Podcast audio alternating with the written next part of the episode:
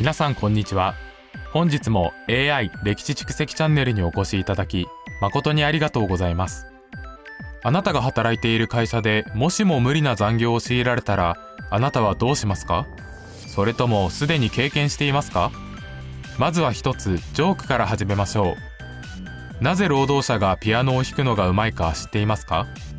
それは彼らがよく働くかっこハードルを超えているからです。今日の話題は我々の働き方を守りそして形成する重要な法律労働基準法の歴史についてです。この法律がなければ我々の働き方は大きく異なるものになっていたでしょう。労働基準法の原型ともいえる法律は明治時代に遡ります。明治23年には日本で初めての労働者保護法である工場法が制定されました。しかし、この法律は子供や女性の過重労働を禁じるなど基本的な労働条件の設定にとどまっていました。昭和22年、つまり1947年に現行の労働基準法が制定されました。第二次世界大戦後の混乱期に連合国の占領下で生まれたこの法律は労働者の権利を守り労働環境を改善することを目指していました具体的には労働時間休憩休日賃金解雇制限など我々が今日当たり前と思っている労働条件の大部分がここで定められました。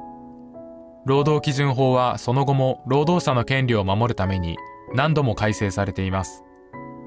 例えば昭和55年パートタイム労働者の権利を守るための改正が行われました。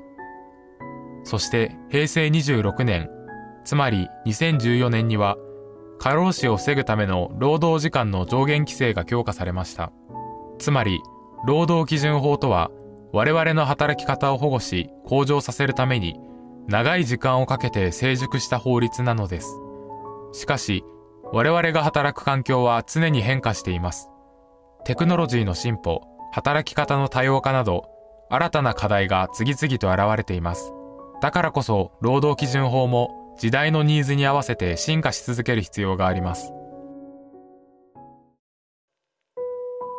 さて今回の話はここまでとさせていただきます